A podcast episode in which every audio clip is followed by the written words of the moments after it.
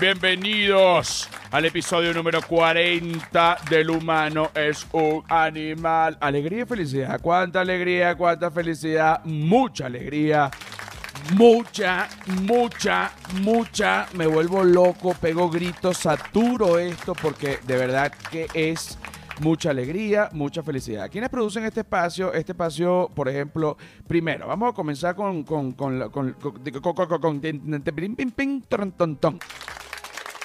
Arroba flor de pelo piso. ¿Quién es esa gente? La gente que es. Arroba la sordera. ¿Quién es esa gente? La gente que es. Arroba feria del marketing. ¿Quién es esa gente? La gente que es. Y arroba José R. Guzmán. ¿Que ¿Quién es esa gente? Esa gente soy yo. Arroba José R. Guzmán es en todas las redes sociales. Me pueden conseguir eh, exceptuando el canal de Patreon que se llama El humano es un animal, así como se llama el podcast. Pero aunque estos dos nombres son iguales, el Patreon del humano es un animal no es solo contenido del podcast. Hay contenido, eh, bueno, cualquier cantidad de locuras que yo hago. Les recomiendo que se suscriban a mi Patreon. Hay diferentes tiers para dependiendo de su situación económica. No hay ningún problema. La pandemia nos ha dado duro. Un aplauso para nosotros que hemos ido hemos ido luchándola, remándola. Bueno, es un canal de contenido digital de comedia, así que, bueno, es más, si usted se, hace su inversión y no le da risa, usted me manda un mail y yo mismo de mi plata le devuelvo su dinero. Así es, así es que tiene que ser. Mira, he estado sumamente preocupado por ciertas cosas ecológicas. Yo por lo general nunca, casi nunca me preocupo por cosas ecológicas, casi siempre me preocupo por cosas económicas, ¿no? Eh, pero ahorita, bueno, hace poco vi un documental en Nat Geo donde decían que quedaba agua potable, o sea, cuando se dice agua potable es agua dulce, agua que no es salada, y que es agua que no está contaminada y que es apta para el consumo humano o para el consumo animal o bueno, para la vida, pues. Eh, eh, eh, la vida es la vida y lo que esté fuera de eso está muerto. Un aplauso.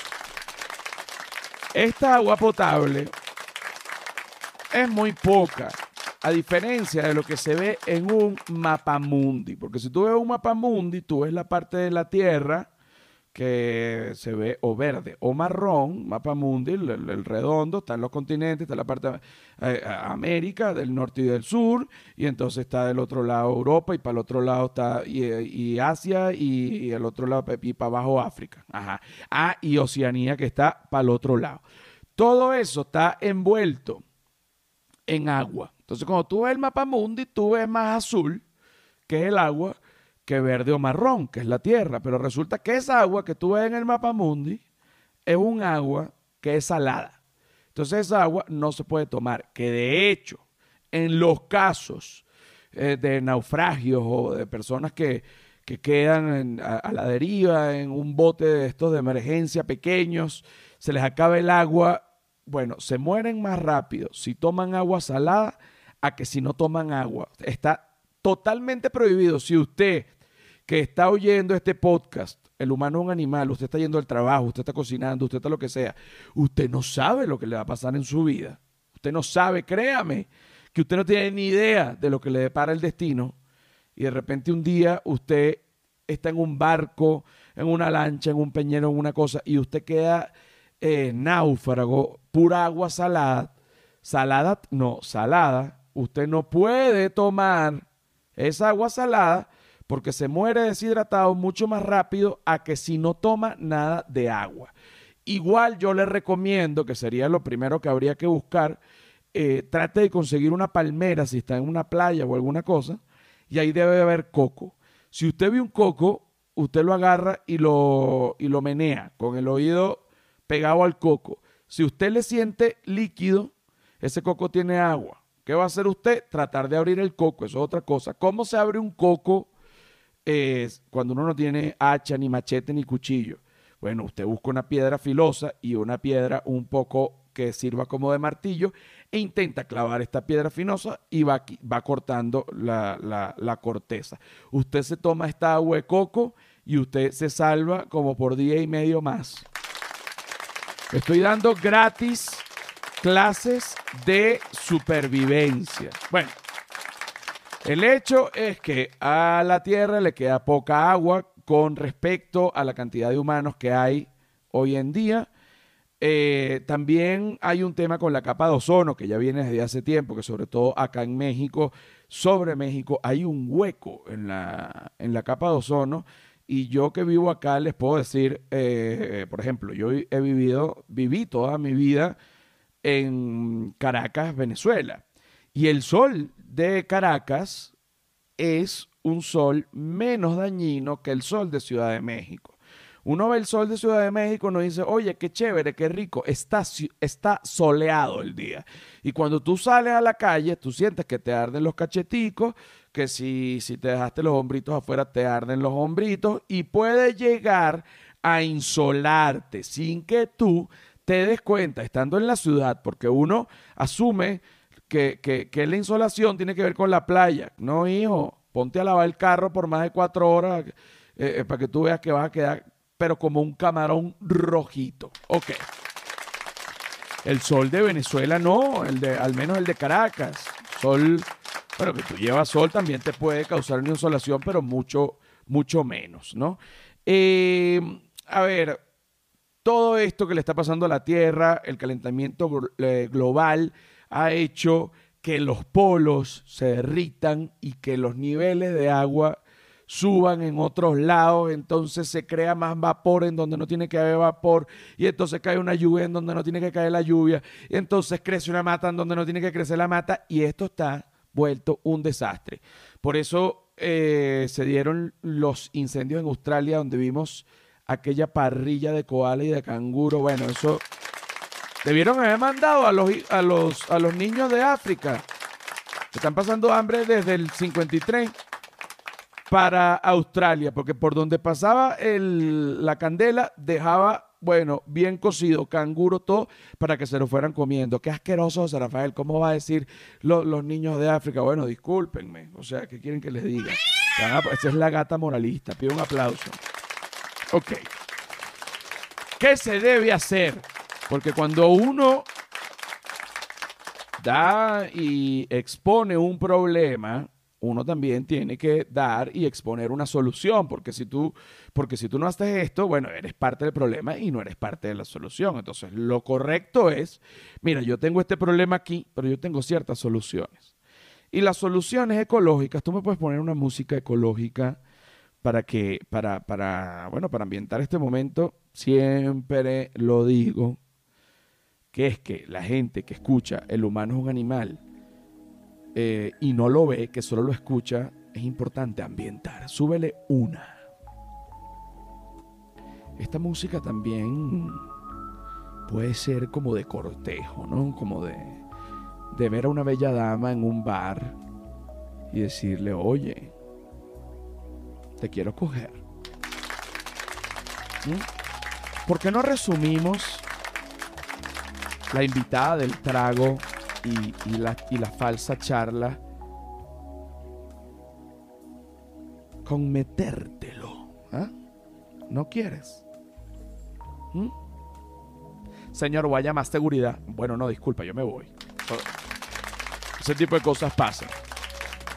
He notado que las acciones que tiene que tomar la humanidad para tratar de revertir un poco, no detener, porque detener es muy difícil, que esto es otra cosa que vi en el documental que me aterró.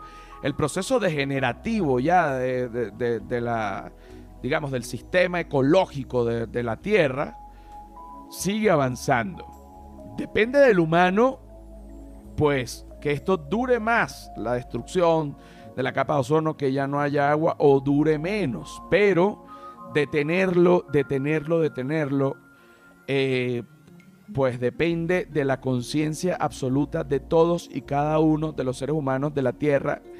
Y eso, a ver, es muy complicado, ¿no?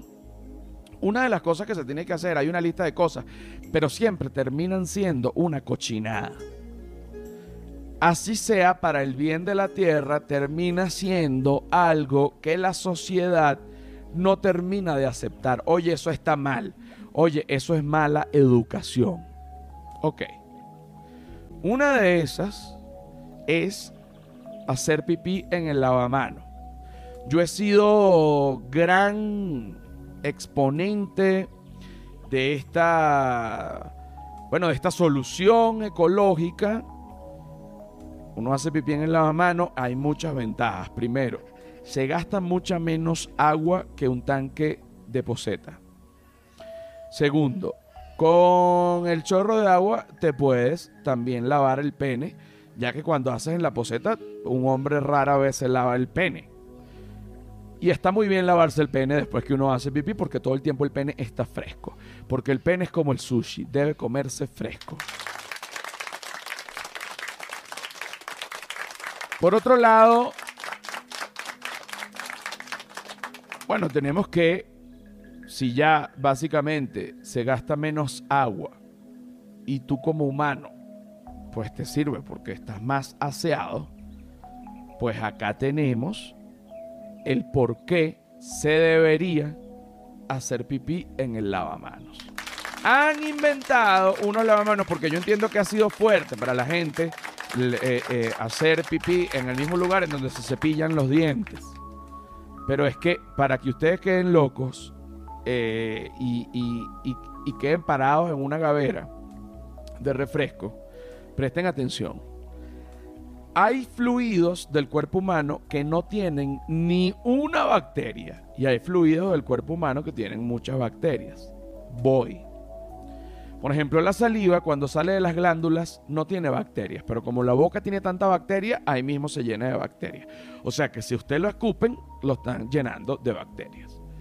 Obviamente, eh, number two o popó o pupú, como se le dice en diferentes partes de Latinoamérica, tiene muchas bacterias. ¿Por qué? Bueno, porque es evidente, no lo tengo ni que explicar. Pero el pipí no tiene bacterias. El pipí está en la uretra, eh, en la uretra no, en la vejiga, y cuando se expulsa, este pipí no tiene ni una bacteria. Si hay bacterias en el pipí, hay una infección urinaria y hay que tratarla. Por lo que es preferible que usted le hagan pipí a que lo escupan. Cosa que es real. Bájamele una. Bájamele una. Cosa que es real. Cosa que es real. Ok. No me acuerdo ahora eh, para qué estaba yo ejemplificando todo esto. Ah, esto eran las soluciones eh, para salvar al planeta. Ok. Hay una también, ah, por lo que no es, eh, es preferible. O sea, cuando usted usa su lavamano y se cepilla los dientes, usted está depositando más bacterias que cuando hace pipí en su lavamano. A eso iba. A eso iba. La segunda, eh, pipí en la ducha es una que hace tiempo, pues se dijo, y el gobierno brasilero, bajo políticas gubernamentales de propaganda, lo fomentó. Qué bueno que usted aguantara hasta cuando usted se fuese a bañar y mientras usted se bañaba, usted hacía pipí, cosa que tiene sentido, porque igual el agua que usted va a gastar cuando se baña es el agua que usted va a gastar. Y cuando usted hace pipí estaría utilizando, aparte del agua del baño, una, un tanque de poseta más. Entonces es preferible, mientras tú te bañas, tú haces tu pipí. Ok. De igual manera, gente dice, no, pero ¿cómo va a hacer pipí en la ducha? Por favor. Una cosa normal. Los gatos no, porque los gatos hacen pipí en arena. Y si viniese, llegase un gato gigante a, la tierra, pues su caja de arena sería alguna playa. Fíjate que esto está minado de chistes. Uno, uno a uno se van soltando. Ahí está. Hay otra eh, que es hacer popó o pupú o number two en el mar. O sea, tú agarras, tú vas a la playa, tú disimuladamente bajas tu, tu, tu, traje de baño, tú respiras, mantienes la respiración a nivel de la barriga, te pones en posición para defecar, quedas flotando con la cabeza afuera, defecas. Aquí hay algo eh, importante. Este, este producto que tú dejaste en el mar, los peces eh, se lo devoran inmediatamente, les fascina. El problema es que el oleaje de pronto lo puede llevar a la orilla. Si esto pasa y queda este producto en la arena con sol, llegan las moscas. Es lamentable. Entonces tienes que irte a lo hondo para que la marea se lleve tu producto y los peces lo devoren. Hay otro, otra cosa, si, si tú eres una persona, eh, ahorita que está el home office de moda y todo el mundo está trabajando de sus casas, eh, otra manera es hacer un compost, ¿no? Todas las, digamos, la basura orgánica que tú recopiles en tu casa, tú la, tú la pones en, con tierra y todo esto, y haces un compost y también defecas allí. Eso va a traer mal olor, moscas y todo, pero luego va a ser un hermoso compost. Es importante no, no colocar en el compost más de seis o siete defecadas porque ya habría que, que botarlo. O sea, sería ya lamentable. El hecho es que el mundo en algún momento se va a acabar si no tomamos conciencia. Yo le agradezco a la vida, al mundo, a Dios, a, quien ustedes quieran, la vida que yo tuve. Yo vi, cuando fui adolescente, eh, yo fui adolescente en Venezuela y fue una adolescencia muy bonita donde no se oí, no, donde, a ver, no se hablaba del tema del agua, no se hablaba del tema de la, bueno, de la capa de ozono ya cuando yo tenía como 18 años, pero antes eso no. Eh, bueno, ser venezolano era un orgullo y ahorita es un desastre. De verdad que los países van cambiando, así como va cambiando la capa de ozono, el clima, dependiendo de cómo lo vayamos tratando, ¿no? a mí me da mucha curiosidad, pero yo digo, ¿pero de qué viven ahora en Venezuela? Pues la gente, igual en Venezuela, eh, de repente van a la universidad, pero no se dedican a lo que hicieron, sino que terminan vendiendo eh, una cosa, se terminan dedicando al comercio, eh, terminan de repente, ahorita es lo que yo veo desde afuera, Venezuela, la economía, la economía de Venezuela es a OnlyFans y a comida. Eso es papo y papa.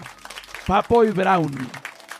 Bueno, todo, o sea, eh, mujeres desnudas y gente haciendo que yo vendo pan de jamón, que yo vendo cachito, que yo hago aquí, que yo hago allá, que yo hago una, una carnita, que estoy vendiendo estos tres leches, quito el mundo y entonces, ¿y cómo? Bueno, no, deposítame en dólares y la economía dolarizada, aquella locura eh, pero lo cierto es que es difícil de repente para alguien hoy en día en Venezuela tener lo que, lo que lograban tener nuestros padres. Mi papá a mi edad ya tenía un apartamento, una esposa, dos hijos. Se había comprado ya siete apartamentos, había salido uno detrás de otro, carro le llegaba. Y así era que se vivía, no había ese tipo de preocupación, ¿no? Yo, me, el otro día conversando con mi papá me decía, pero es que yo no, yo no tenía ese tipo de angustia. Es que ahorita para ustedes es horrible lo que está pasando para los jóvenes. Los jóvenes sufren mucho ahora porque es un sistema completamente distinto. Es verdad. Pero entonces a mí se me ocurre llamar a un joven. Yo tengo un joven, una opción de joven. Yo tengo un primo de 18, 19 años eh, en este momento en Venezuela que sé que se graduó en el mismo colegio que yo, Colegio Claret. aplauso, virtud y ciencia. Yo no sé ahorita cómo está el Colegio Claret, pero cuando yo estudié allí, bueno, qué maravilla. Todo el mundo que salía de ahí bien educado. Eh, yo salí del colegio, estudié en la universidad y luego que me gradué de odontólogo, decidí no serlo para convertirme en comediante. Pero luego la situación del país me llevó a tener que irme del país. A mí me, da, me, parece increíble la gente que se dedica al entretenimiento y que vive en Venezuela, porque yo digo, bueno, está bien, váyalo pues. Pero la gente que no se dedica al entretenimiento y vive en Venezuela, hay una, un lugar donde se puede dedicar al comercio o alguna cosa. Y bueno, vamos a llamar entonces a Gabriel Andrés, mi sobrino, primo de 19 años. Gabriel Andrés Márquez. mi primo. Aquí está Gabriel Andrés Márquez, que es mi primo. Él es eh, profesional en, en ser un joven de 18 años. Eh, y, y bueno, y, y siendo un joven de 18 años, vive en Venezuela. Gabriel Andrés, yo sé que esta llamada te toma un poco de sorpresa, Gabriel, pero bueno, tenemos tiempo que no hablamos. De hecho, tenemos tres años que no hablamos.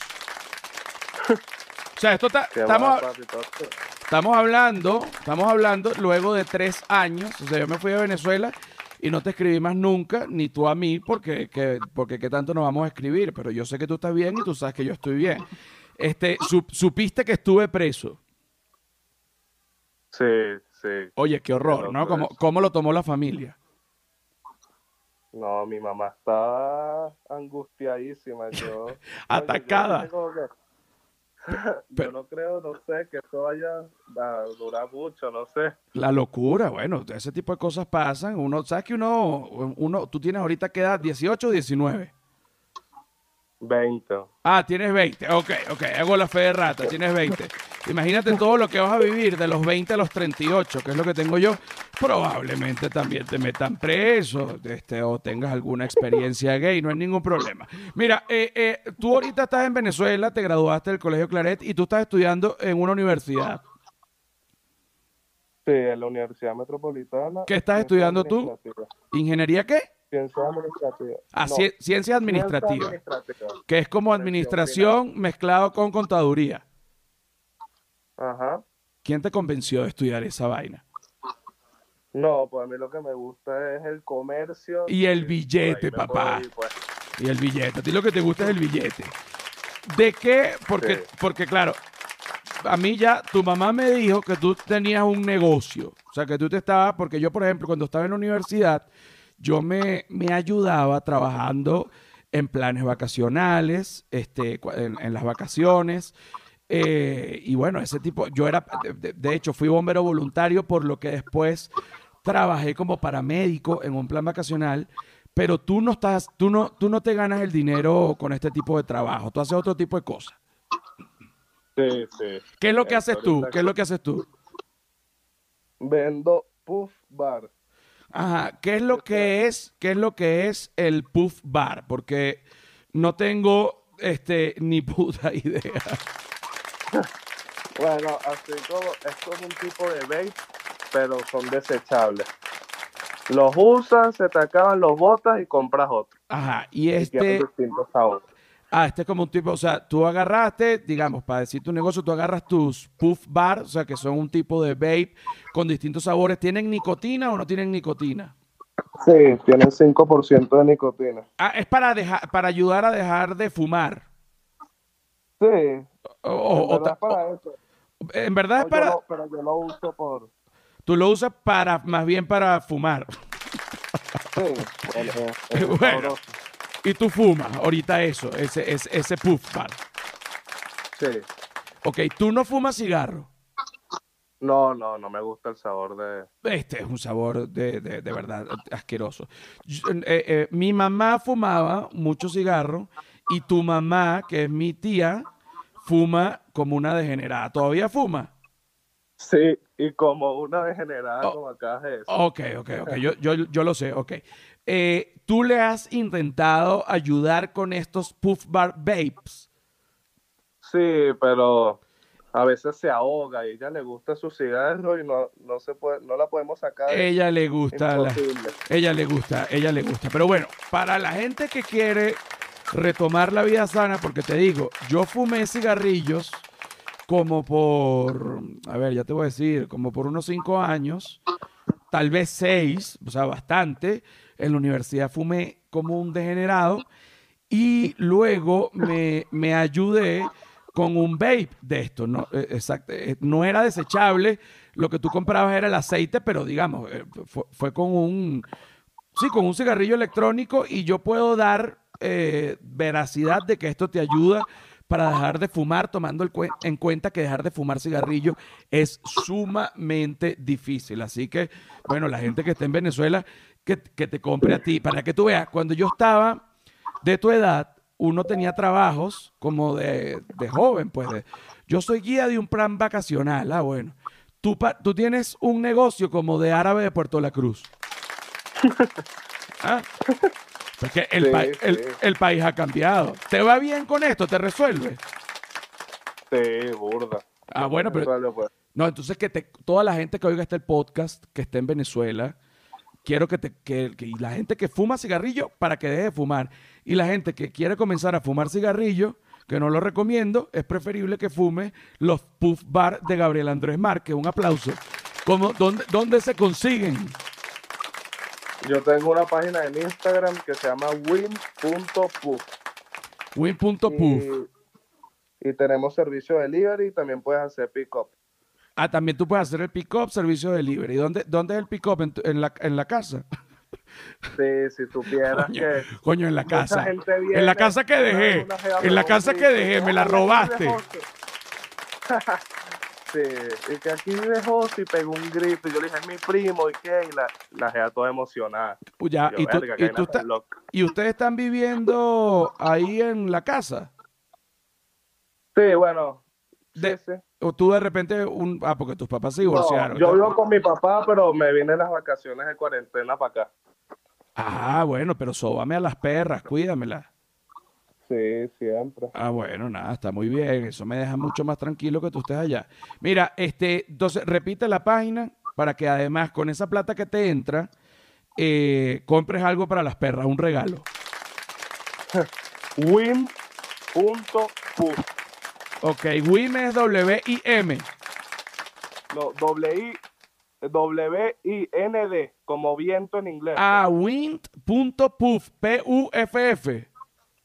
Sí. Ah, bueno, nada. Entonces que la gente te busque por ahí. Espero que te hagas millonario. Eh, ya vi que tenías novia. La, cuando yo me fui de Venezuela, Gabriel Andrés era un, un adolescente. Y ahorita Gabriel Andrés, novia. Eh, el otro día me indican, porque tú sabes que los grupos de WhatsApp son criminales. No, que estoy yendo a, a un almuerzo a casa de la novia de Gabriel Andrés. Yo dije, bueno, un aplauso. La gente va creciendo. Y, ajá, y María Andrea, que es tu hermana, ¿qué edad tiene? 16. Y tiene novio. Ese ha tenido varios, pero siempre terminan y vaina. Bueno, porque tiene 16 años. ¿Te da celos? Sí. No, para nada. Para nada. No me gusta que, que si le hacen daño, pero no me da celos para nada. Exacto, no te da celos el resto de... Bueno, porque cada quien tiene su edad ya de comenzar las porquerías. En fin, mira, te, te- te quiero, te quiero. Seguro hablamos de nuevo como en cuatro años más. Sí, seguro. Dale, cuídame las perras. Besos. Dale, gracias. Dale, Nos vemos. chao. Eso es para que tú veas lo que es una, fue una llamada con mi, con mi primo. Eh, después de tres años, ustedes lo vivieron y aproveché hice publicidad para que para, de, su, de su negocio. Y e insisto, bueno, está estudiando comercio en la Universidad Metropolitana, pero su negocio es como de árabe en Puerto La Cruz. Eso sí no se le puede negar. Eh, fíjate, pero, pero lo que me dice, ¿no? Que él tiene estos vapes con nicotina que servicio delivery y también el pickup, que la gente los va a buscar. ¿Y a dónde los va a buscar? A la casa que yo dejé en Venezuela. Coño es su madre. O sea, es un dealer nicotínico. Mi primito. Y, me robó, pues. Me, me- me- me- quedó la casa allí. Mi tía la agarra, me robó. Todo el mundo me robó en esa familia. Se metieron allí, la casa que yo había dejado con llave. No estuvo ni dos días con llave. No, que dónde está la llave, nada más para revisar si. No joda. Se metió todo el mundo para esa vaina. Gozaron, esguazaron. Lo bueno es que me están cuidando las perras.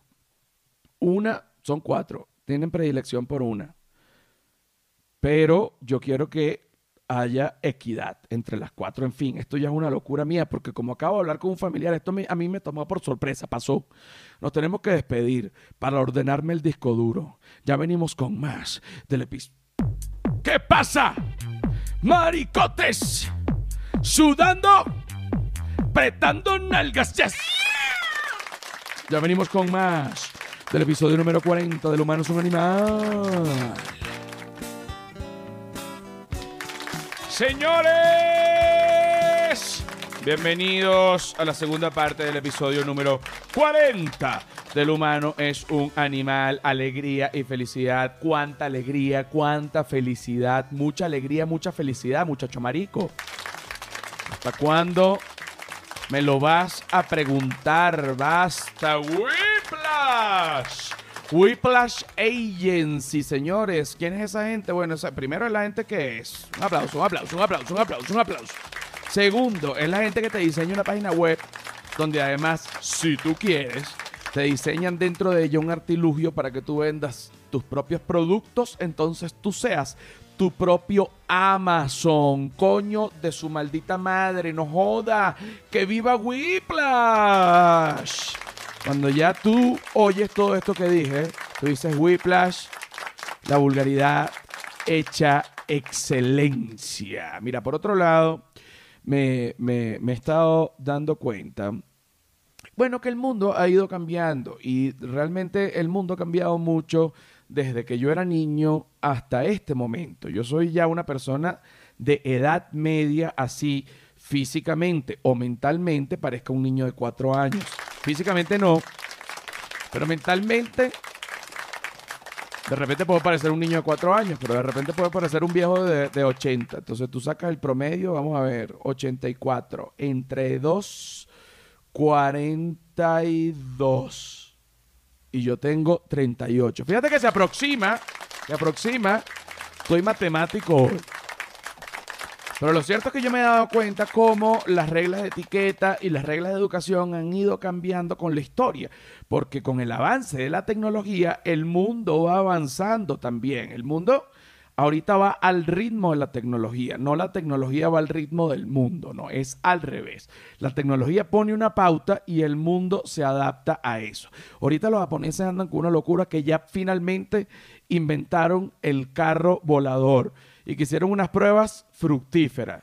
Fructíferas porque lo, oye, un piloto en un campo eh, muy bueno, se elevó, voló un poquito y aterrizó. Pero imagínate, mira, Magali, yo no estoy borracho, yo, yo voy a volar. No, Rómulo, tú no puedes volar hoy, pero tú estás... Yo no estoy borracho. Y después te vas con la nave. Se fue Rómulo por abajo por un barranco. Bueno. Cosas lamentables. Pueden llegar pueden llegar a pasar por el mal manejo de la tecnología. Por otro lado, eh, tengo a Silvia Pati, a Silvia, ah, bueno, pero entonces a Silvia Patricia. Silvia Patricia, ¿cómo estás? Hola José. Pero con más propiedad, con más propiedad. Hola José y gente del humano animal. Ay, esa me gusta. Porque con Silvia Patricia vamos a discutir las normas de educación modernas y las normas de educación antiguas. Vamos a comenzar con las normas de educación eh, modernas. Ok, ¿te gustaría ambientarlo? Sí me gustaría, sí me gustaría. Qué bueno que me picas adelante, mi reina bella. Porque ya yo te lo iba a decir, oye, pero vamos a poner una música como de norma de educación. Y ya tú me conoces, ya me tienes medido. Me clavaste el diente y no me has soltado. Como dicen, la, hay, hay una vulgaridad, ¿no? Eh, que dice la gente. La digo, la vulgaridad. ¿Qué? Esa niña no se baja de ese huevo. Oye. Qué feo. Qué feo, es verdad, es verdad. Y Con yo no ese me, tono no se puede hablar de esto. y yo no me salgo, yo no me salgo de allí, mi reina bella. Estamos, bueno, estamos en el estatus del amor. Ponme allí, ambiéntame, ambiéntame.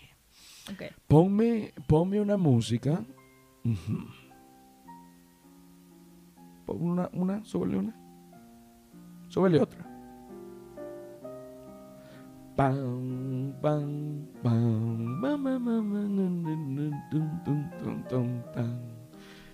Qué bello.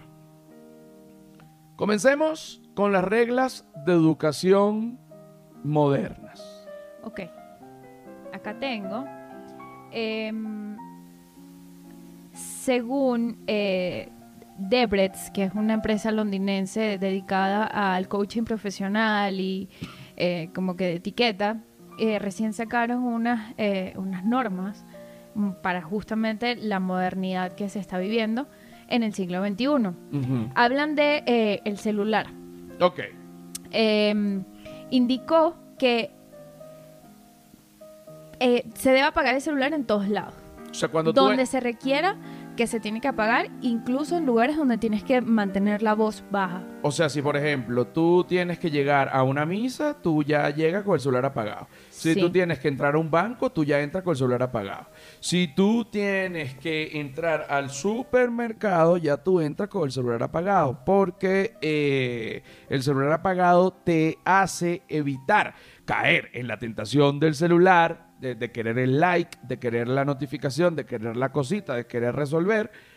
Y entonces tú estás completamente enfocado en lo que estás viviendo en el aquí y el ahora, ¿cierto? Sí, de hecho también menciona que eh, no debes discutir cuestiones privadas en público.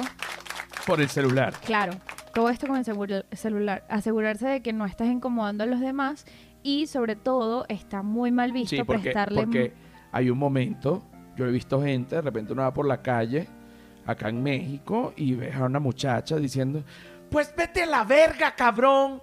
Pues a mí no me vas a chingar, huevonote. Huevonote no, pero eso... Pero ustedes entienden el tono. O bueno, yo el otro día fui al Oxxo y pero, si me permites contar esta anécdota, Te permito, por favor, pero ¿cómo no vas a contar una anécdota si este programa se nutre de las anécdotas y las vivencias de la gente de verdad, de la gente que es? Bueno, con respecto a las incomodidades, eh, eh, escuché a un señor hablando por teléfono como que, sí, hija, yo le voy a decir a tu madre que puedo ir a visitarte este sábado, porque es que no hemos podido. Es como que... Oye, uh, el clásico papá que embarca a la hija sí, divorciado. va, es muy fuerte. Bueno, eh, eh, de- Él también estaba incómodo, él me vio que yo lo fue así, Ay, sí. A ver, otra. Este dice, prestarle más al atención al teléfono, al teléfono que a una persona está súper mal visto. Está súper mal Y- visto, esto ya se sabe. Claro, y además dice textualmente, no estás unido quirúrgicamente a este dispositivo útil. Bueno, esto es como una, una especie de, de punta o de puya del que escribió el artículo. Recuerda que no estás unido quirúrgicamente a ese maldito objeto. Como un no, X. Ajá. ¿Qué otra cosa? Ok, eh, con respecto al transporte eh, Recordemos que estas son las normas de educación modernas. moderno. sí. Entonces, con respecto a los medios de transporte ahora. Sí. Dice que no se puede consumir comida ni mucho menos maquillarse mientras se va en transporte público, ya que es considerado, o sea, es inconsiderable para las personas que van a tu lado por, por cuestiones de olor y, y estás causando una primera mala impresión. Pero olor, ¿por qué? Por la comida. Ah, pensé que era por el maquillaje. Ok, ok, ok, ok. No puedes ni comer ni maquillarte en ningún transporte público y de hecho tampoco en la vía pública, digamos. Sí, de hecho, pero esto es por un tema de que como están encerrados es como que, o sea, vas a abrir tu topper aquí con atún y arroz. Oye, Oye. sí, si de repente tienes una paella con unos mejillones, eh, abres el topper o, o- o el envase para conservar la comida y sale ese olor que... Bueno, ¿ah? Los mejillones hacen su última seducción antes de ser comidos. Bueno, ¿qué más?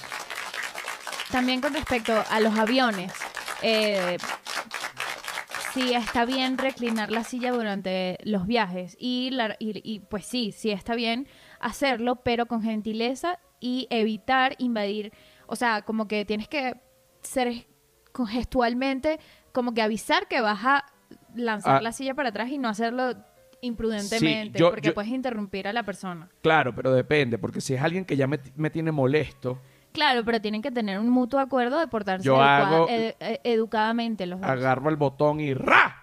Lanzo eso para atrás y atrás lo que había era un gordo con ya estaba comiéndose un ponqué que él, que él tenía en el bolsillo y había sacado la mesita y se la clavó en el pecho. Me, me- me encanta las peleas de avión y sobre todo las peleas de avión en su mayoría, yo diría que en un 90% se dan por la lucha y control del espacio físico. O sea, eh, cuando hay tres gordos en, en- en unos tres asientos contiguos, Oye, la lucha por el espacio se da a través de los codos. Es casi un partido de fútbol. Sí, sí, por, por, por los pocos, con- en los lugares de pocos espacios recomiendan como que en verdad tratar de ser lo más amable posible, incluso en los vuelos cortos y de día es lo mejor es no reclinar el asiento. No, Sí, pero a ver, uno está cansado, uno casi siempre lo reclina, ¿no? Sí. Bueno, ¿qué otra cosa? Bueno, eh, también explican en esta guía que los besos solo deben darse entre amigos y no a la primera vez que estás conociendo a alguien, o sea, saludo de beso. A la primera vez solo con la mano. Sí. Luego la ya las- mano o el codo ahorita que... la mano o el codo ahorita que, este- que el COVID. Y ya la segunda vez ya puedes aplicar el beso en la mejilla. Sí, y si los vas a dar, no es necesario el efecto sonido. Ah, es como que... mm. No, es que... Ah, es solo poner la mejilla. Sí, No, pero yo sí hago besito, doy el besito. pero que no. Que, ah, que está mal. Sí. No del besito. No suene el besito. Es más bien como que supongamos que el micrófono es la mejilla, uno hace así. mm. Tienes que, Sí. se puede hacer un, que sea un ruidito, porque creo que debería ir acompañado de una onomatopéyica. Mm. porque si no vas a hacer, mm, tú dices, como una cosita, que cuando tú pegas el cachete, Bueno, también es, eh, mencionan que, que no está bien visto eh, te- eh, besarse eh, en lugares públicos y, y, o sea, abiertamente unos besos. echarse lengua. Exacto. Bueno, eso no está, no nunca ha estado bien visto. Sea mujer hombre, mujer mujer, o hombre hombre, o todo lo contrario. Sí, hay que, como que es un tema de, del respeto con el entorno. Aunque no estés ofendiendo a nadie, porque besarse no es una ofensa, pero igual No, es incómodo. es incómodo. Es un tema de incomodidad. Hay varias cosas que se pueden generar. Se puede generar incomodidad, pero se puede generar, eh, por ejemplo, el, el, eh, producir deseo en, en- en- en- en- en alguien de una pareja ajena y puede causar la discordia social. Claro, imagínate que te vean también alguien y es y que, pero este, es- este, este, este no es su novia. Este no es su novia, ¿qué está pasando? Ok, ¿qué otra cosa? Ok, bueno, por los modales modernos hasta ahora tenemos estos que son como que los más actuales. Ok, sí. ahora vamos con los modales antiguos. Ok, bueno. eh, ok, bueno, ok. Bueno. Momento. el momento en donde de repente no se consigue la página y uno de manera sutil va acompañando el cuento para hacer el tiempo. Eh, que sea el tiempo exacto. Bueno, aquí tenemos una, una, una, una, una regla bastante de, de clase eh, que habla de la distribución de los invitados a, a cuando tú eh, vas a ofrecer una cena. Ah, ¿cómo se debe distribuir la gente en la mesa? Sí. ¿Cómo se debe distribuir? Por ejemplo, con el método inglés, los anfitriones se colocan en las cabeceras de la mesa Ujú. y en el método francés, los anfitriones presiden de la mesa colocados en el centro de la misma, Mm, quedando frente a frente. Ok, bueno, yo creo que si uno está en la cabecera de la mesa, uno siente como una especie de poder, sin embargo, uno está alejado. No te permite disfrutar de la reunión como tal, aunque te permite ver toda la interacción entre la gente. No, No, y también te puede permitir no hablar con una persona fastidiosísima que tuviste que invitar y lo sientas lejísimo y tú estás... Un aplauso, un aplauso. Yo por eso en mi casa tengo una mesa redonda, para que todo el mundo vaya igual.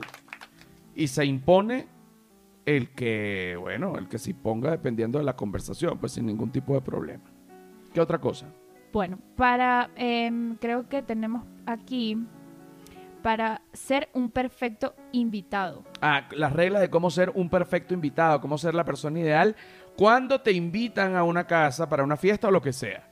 Sí, dice, debes ser puntual, eh, debes comportarte de una forma eh, correcta, mantener siempre tu naturalidad, no fuerces modales, no discutas en la mesa, eh, No eructes, no, no gases, no defeques en la mesa o en las camas. ir vestido como indica lo- y la invitación, eso Exacto. siempre es una angustia. Si, si es un matrimonio, no vas a llegar con un short de playa y, una camiseta, porque sería una cosa absurda. Si es la playa, no vas a ir vestido de frac, porque para que, ¿cómo vas a mojar ese poco de trapo? Se te puedes incluso hasta ahorcar con ese poco de trapo y la, y la corbatilla y todo eso. Entonces, si tú vas a hacer ejercicio, vas a trotar, no te vas a colocar un traje, algo de etiqueta. Pero si tú vas a algo de etiqueta, no vas a ir como si fueras a trotar, ¿no? Igual pasa con el sexo. Si tú de repente vas a una misa, no vas a ir desnudo como para el sexo. Y si vas para el sexo, no vas a ir vestido como para una misa. Sí, bueno. Cosas. Pero hay bastantes situaciones en las que no... Incluso en las más comunes en las que te puedes confundir de, ves- de vestimenta y quedas muy mal. Quedas muy mal cuando estás overdressing o underdressing. Exacto, pero que no sabes cómo, cómo atinar. Bueno, sí, el- digamos, el error social con respecto al vestuario. Ahora hay algo importante que a mí me llama muchísimo la atención, porque además creo que es la manera de dar el veredicto final con respecto a una comida, en, bien sea en una casa o en un restaurante. Hay una manera, bien se sabe, que cuando uno come con cubiertos, porque hay muchísimas culturas en donde se come con la mano, como la cultura hindú, etcétera, pero digamos que la cultura occidental en su mayoría se come con cubiertos. Yo, sin embargo, cada vez me gusta más comer con las manos como si fuese un hindú, porque siento que se, se disfruta más la comida. Si es arroz o sopa, bueno, con cubiertos, pero si es de repente unos pedacitos de carne, una cosita, yo ya la agarro con la mano, pero yo digo, qué delicia. Soy así un bárbaro, ¿ok? Ok. Em, cuando uno termina de comer con cubiertos, uno coloca los cubiertos juntos como muestra de que ya terminó de comer, ¿no? Uno coloca los cubiertos juntos. Pero, pero, pero, estuve leyendo y me di cuenta que dependiendo de la manera como uno coloque los cubiertos al terminar de comer, indica algo con respecto a la comida. Si no te gustó, o si de repente estoy esperando el próximo plato, o si de repente ya terminé, o si de repente estuvo excelente. Hay varias cosas que Silvia Patricia va a fungir como Summer Professional Forkit. Ok, hay, hay varias formas de, de- de dejar los cubiertos eh, en la mesa. Y mm, depende de cómo dejes los cubiertos en el plato, Más bien en el plato, no en la mesa, eh, signi- significa algo. No, si lo dejas en la mesa, ya fuiste, te paraste a, a- a pelear. Sí, sí. Exacto. o sea, Está- eh, primero, bueno, en pausa es, eh, es como que un momento. un momentico, o sea, no he terminado de comer, pero necesito un momento para Exacto, seguir. Entonces exacto. debes colocar el tenedor y el cuchillo mirando hacia arriba, eh, tipo un triángulo. Ok, está el plato y pones el tenedor y el cuchillo como si fuera un triángulo dentro del plato. Exactamente, y ahí significa que no he terminado, estoy respirando aquí esta comida para seguir. Ok, ok, ok. Esa es una. Capaz aprovechas para desabrozarte el pantalón también. Ok, ok. Sí, sí, sí. um, eh, por ejemplo, en mi familia es muy común cuando se arma una comilona dominguera que la gente se, se acuesta en los sofás y se, se desabroche los pantalones. Pero siguen comiendo, Sí, claro. claro.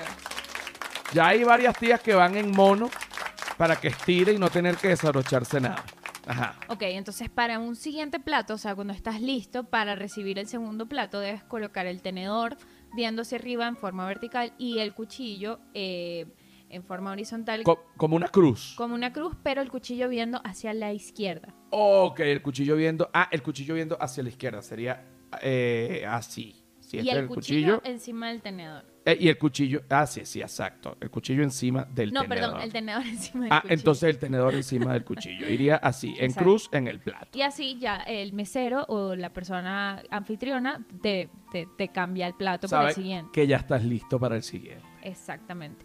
Cuando quieres expresar que te encantó el plato, eh, colocas en ma- de manera vertical, viéndose a la derecha el tenedor y el cuchillo separados. O sea, así. Mm, ah, ok.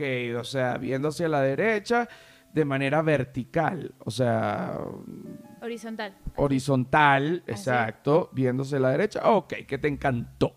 que Los dos cubiertos así. Ya, en el plato. Primero el tenedor y después el cuchillo. Ah, primero el tenedor y después el cuchillo. Ok. Y si no te gustó, Y si no te gustó, vas a hacer lo mismo que haces con la pausa, pero los vas a, a juntar las, las puntas del tenedor y del cuchillo. o sea, en triángulo, pero un, unes un poco la punta del, del tenedor y el cuchillo Sí. en la parte superior del plato para decir que esa comida fue una real cagada. Totalmente.